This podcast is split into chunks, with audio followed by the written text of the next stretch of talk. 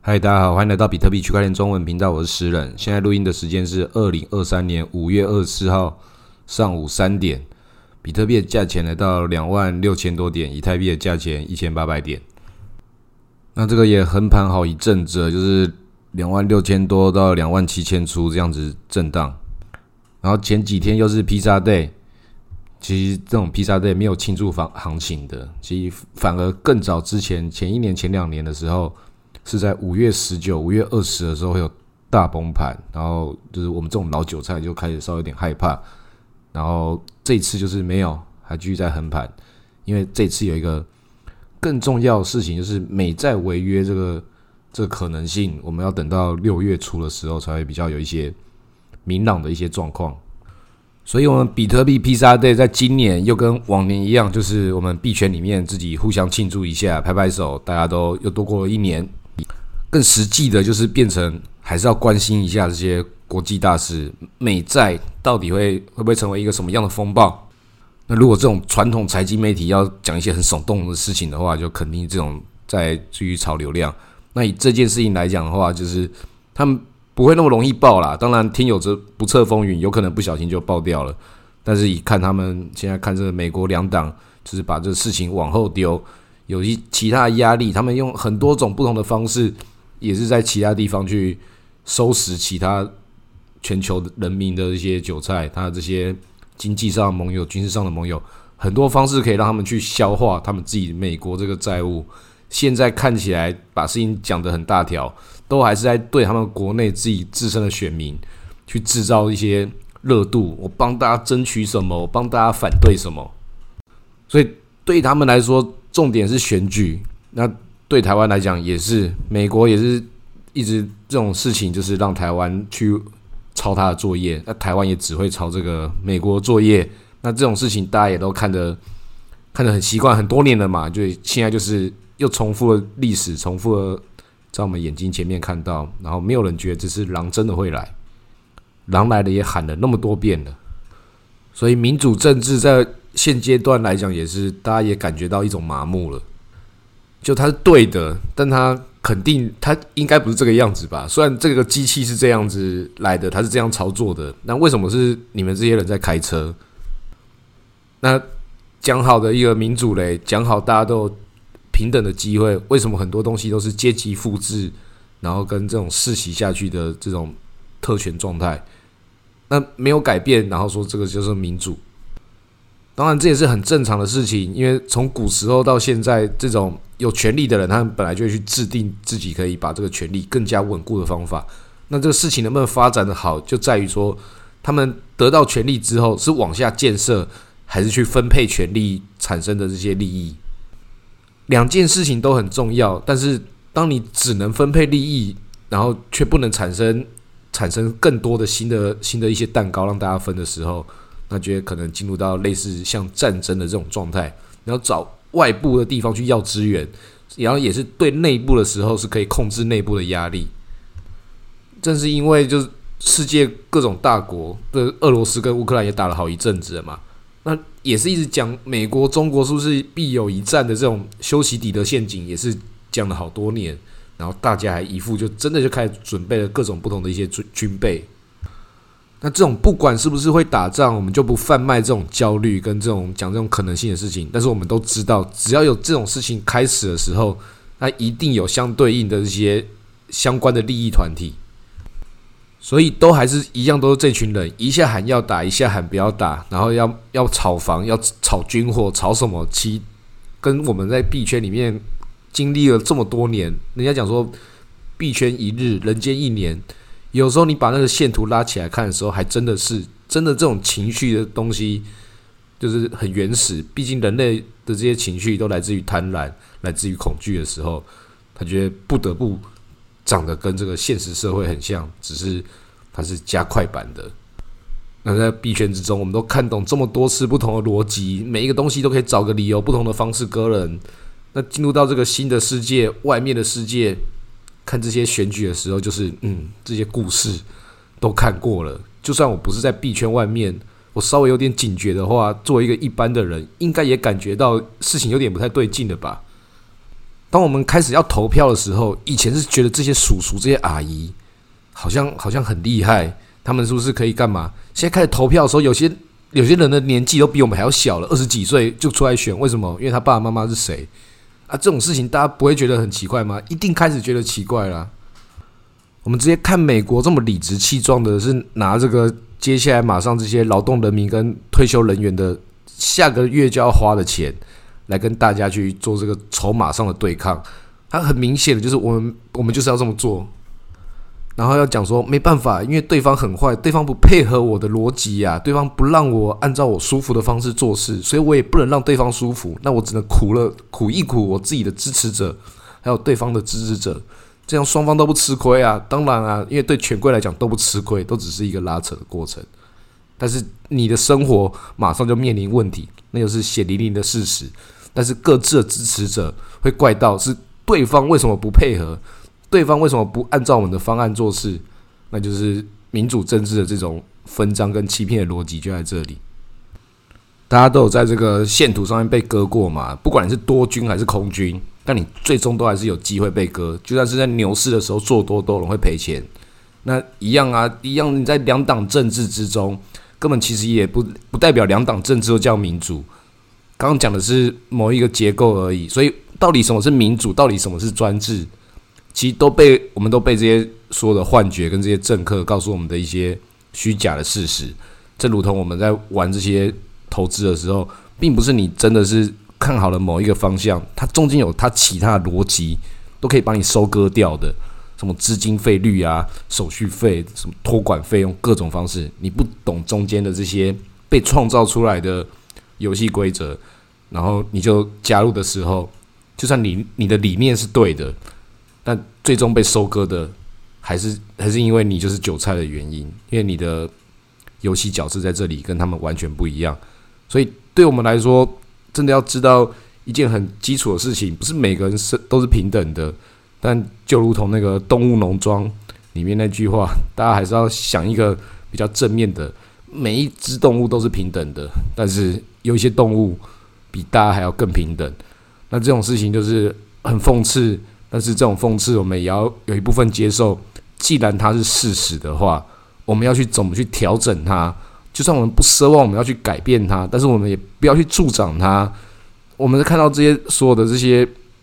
政治，所有的这些金融家、这些权贵。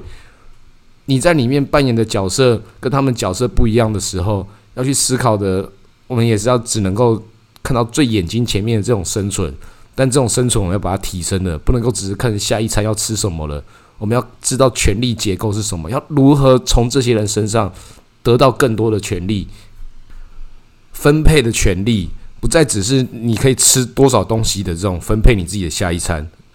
要得到是在这个。台桌上面不是这个这一票选票的权利而已，选票权利也只是你选择了某一个角色而已，他那个制度还是在那边，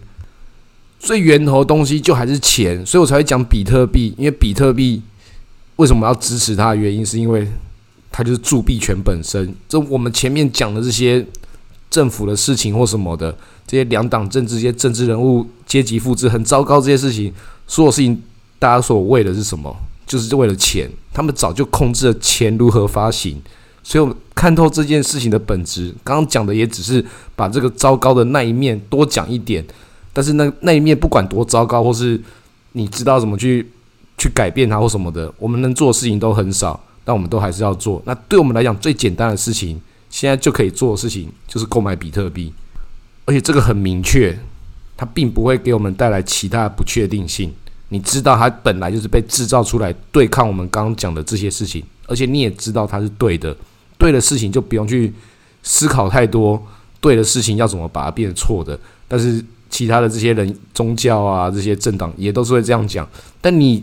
不知道比特币是不是对的这些事情，反过来看，你可以先知道现代金融就是错的。那比特币在这个时候，它就有这个时候的正确性，因为它已经算是提供了一个。我们要正视错误的一个开始。有的时候站在邪恶的对立面，不代表是善良，可能是另外一个邪恶。但是现在选择比特币，是你对于现在你眼睛看到邪恶去投下反对票的一个最正确的一个做法。所以，我们搭上选举的这一波，这他们的流量密码，然后推广我们的比特币，就是用这样的方式跟大家沟通。比特币它并不是完全这种投资的想法或者这种避险的，它包含了一种政治选择。那这种信仰的东西，大概也是就重复提醒大家而已。那我们接下来也要讲一些有关于这种信仰底层是不是被一些事情给破坏的一些状况，像是那个 Ledger Wallet。即便我们很支持比特币，但是我们要把钱放到自己的钱包，这个概念也有。但有些这个钱包厂商，Ledger Wallet，他就把自己的一些做法，就跟币圈底层的一些社群信仰完全不一样。因为他说要推出一个让你自己可以把你的私钥上传给他，还有其他托管单位，要是你忘记的话，可以帮你拿回来。听起来很贴心，但实际上是有这种事情。我用这个冷钱包，就希望这个。这个私钥不要离开这个硬体装置，在里面自己运算完就好。你现在还自己帮我上传，还跟我讲说这是这是我要的。那我我没有要的话嘞，我没有要的话，我那些钱包现在我就不能拿来用了吗？就是很奇怪啊，乱改我的规格诶，乱改规格这还是小事，重要是你拿我的钱呐，这简直是拿一部分的钱这种感觉了。这种事情其实很大条，它不是可大可小，它就是很大条。社群都在骂，那其实不是不能解决啊，就换个钱包就好了。还有很多钱包的品牌，这种蠢事我是不知道为什么他会做出来，就感觉像是背叛了大家。因为他存心想要推出这种服务的话，它可以把它变成一个选择性嘛，多推出另外一个新产品也可以啊。那这种有人出包的时候，就会有人要在这地方赶快告诉大家正确选择在哪里，趁虚而入，像是那个。酷蛙类的老板是我们台湾的厂商，台湾之光，他就特别站出来，也是告诉大家这些事情，然后告诉大家他们的钱包是怎么用的实际上，他们的钱包有没有像 Ledger Wallet 这种功能，帮你托管私钥的也有。那是在日本跟 SBI 银行合作的，他们的其中一个金主爸爸。那这个东西也很正常啊，他就是当时推出的时候，就是诶有这个服务，他不是说。我强迫装到你的钱包里面啊！就这种态度其实很简单嘛，所以 Ledger Wallet 那个愚蠢，就会看起来就是很想不透、很刺眼。他没有对他来讲有利的那一面发现。合理的讲法就是他把大家当白痴，可是看起来就是他把大家当白痴，对他自己的好处在哪里，我也不知道。但有时候就是会有这种人出现在你生命中，可能也会有可能是家人、朋友或是同事、老板。然后现在就是发生这种蠢事的，就是雷爵瓦雷。所以以这种想法来看的话，就是这么厉害一家公司都可以做这种那么基础的判断错误。那以各种的不同的这些金融公司啊，或者政府啊什么的，都很很有可能做出一些就是你觉得当下不用事后看，当下看都觉得是蠢到不行的蠢事，但他们坚信自己是对的，那就很可怕了。那如果它是一个政体，如果它是一个独裁政权的话，那就是非常可怕的事情。当然，就是这些中国、俄罗斯，那看起来他们现在都还没有做太超过的事情，但是谁知道呢？但是美国跟台湾也不是没有这种独裁性在里面，我们只是相对而已，各自回到美国总统本身跟这个中华民国总统本身，他们都很多可以专横独权的的一些范围。但都是在他们的理性范围之下，我们觉得我们授予他这样的权利，让他在某些框架之下可以专擅独权。但是那一部分，大部分我们是看不到的。我们应该把它改变成，他可以做决定，但他应该要公开。那这种事情，它就变成是很细节的事情。用比较直白的话讲，就是我是纳税人，这是我缴的钱，我知道这笔钱用去哪里，合理吧？我我先不管你怎么用。我没有说每一笔钱我都要控制，但是你用去哪里，你让我知道。你不能说我是政府，所以我可以不让你知道。这种事情也是很多荒谬。还有你是怎么做决定，这笔钱是怎么用的，也都应该要让大家知道你为什么这么做吧。那很多事情我们也都可以看到，就是有的时候加上一个封包，哦，国防预算或者什么特别预算，这种事情就是电视上面争论节目大家也都看得到。那这种事情就是其实就是很单纯的，只是问了。我的钱跑去哪？那这种事情在国家政府之中，就讲他们有太多的地方可以去做他们的控制，所以为什么区块链跟比特币必须是我们在这个时代很重视的一个人民权利的一个一个东西？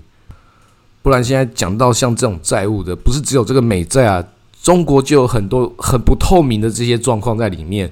然后这些不透明的状况，他们会把这个事情再搬给别人，也像是搬炸弹一样。因为现在他不管是中央的这些状况，地方也有这些城投债，它其实已经是已经是爆炸，不要讲爆炸边缘，就已经有些地方在爆炸了。这种债务危机，它都很有可能是某个地方就连锁在一起的。所以，美国、中国、全世界经济体其实都是息息相关。在这里，其实大家都看到已经有一些银行倒掉了嘛，像我们币圈这。前面几个月的一些什么一些小角色可以表演一下，但回到更大的局面，就是这些大人都在欠钱，而且互相欠来欠去，说不完，说不完，就跟我们刚刚讲一样，是不是就是要打架？他们有内在原因要打，外部的原因要打，看起来现在一副要打要打，就是很烦。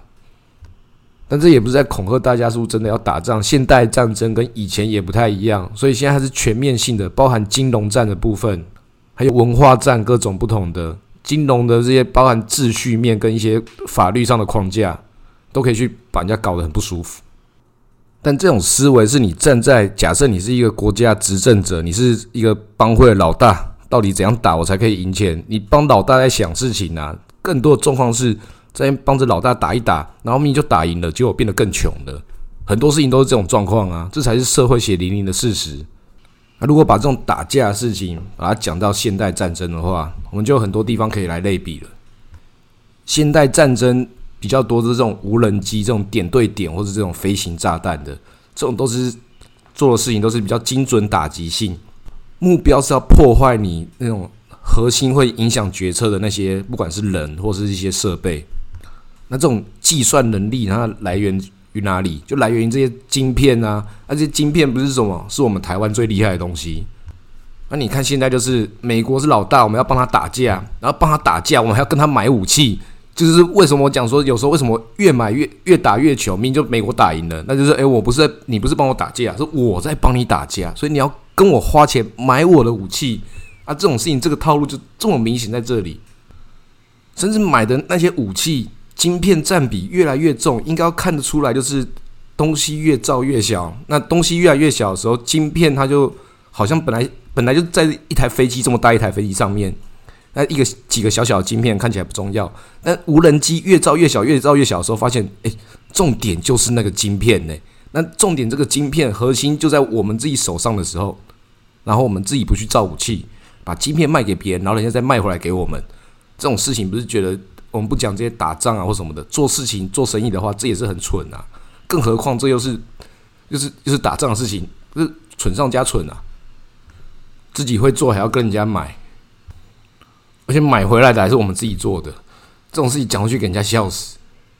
就像是你有朋友出国，然后买了东西回来，然后就说当地特产，就上面就台湾制造。那这种事情放大到整个国家格局的话，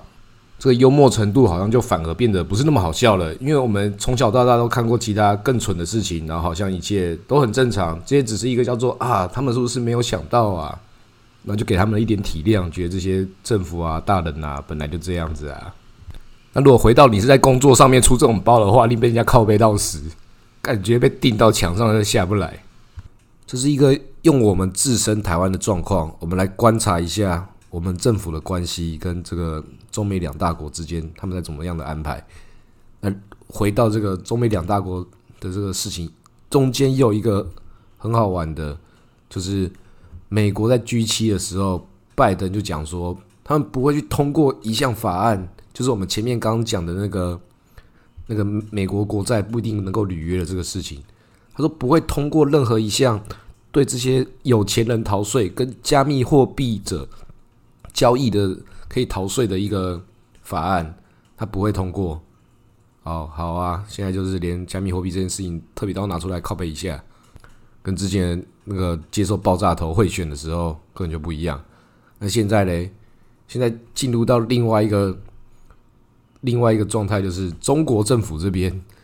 竟然要在六月的时候要把那个香港的加密货币交易所给开起来。还有这双方好像有一个在瞧个什么事情，然后到底是要互相搞事情、搞阴谋，一起割韭菜，还是说他们在互相弄对方？就是你要加密加密货币，我不帮你弄加密货币，就这种大国博弈之间，这这种东西就是我不知道演什么，他要怎么演。但现在看起来关键字对上喽，有人想要表态什么事情哦？那是不是六月的时候，是不是准备可以来赌一发了？看起来就是了吧，要怂恿大家赌博。因为主力现在就是也是希望这个大家进来赌啊，就是要点要点热浪，要点人潮，才可以骗到外面的韭菜进来。现在看起来就是在喊声了，所以现在大家要不要加入？或许可以啊，就是那么久没玩了，对不对？就跟冲浪一样，诶，这个浪看起来不错，那会不会一次被带走？也是有可能的，很刺激的。好，今天录到这里，谢谢大家。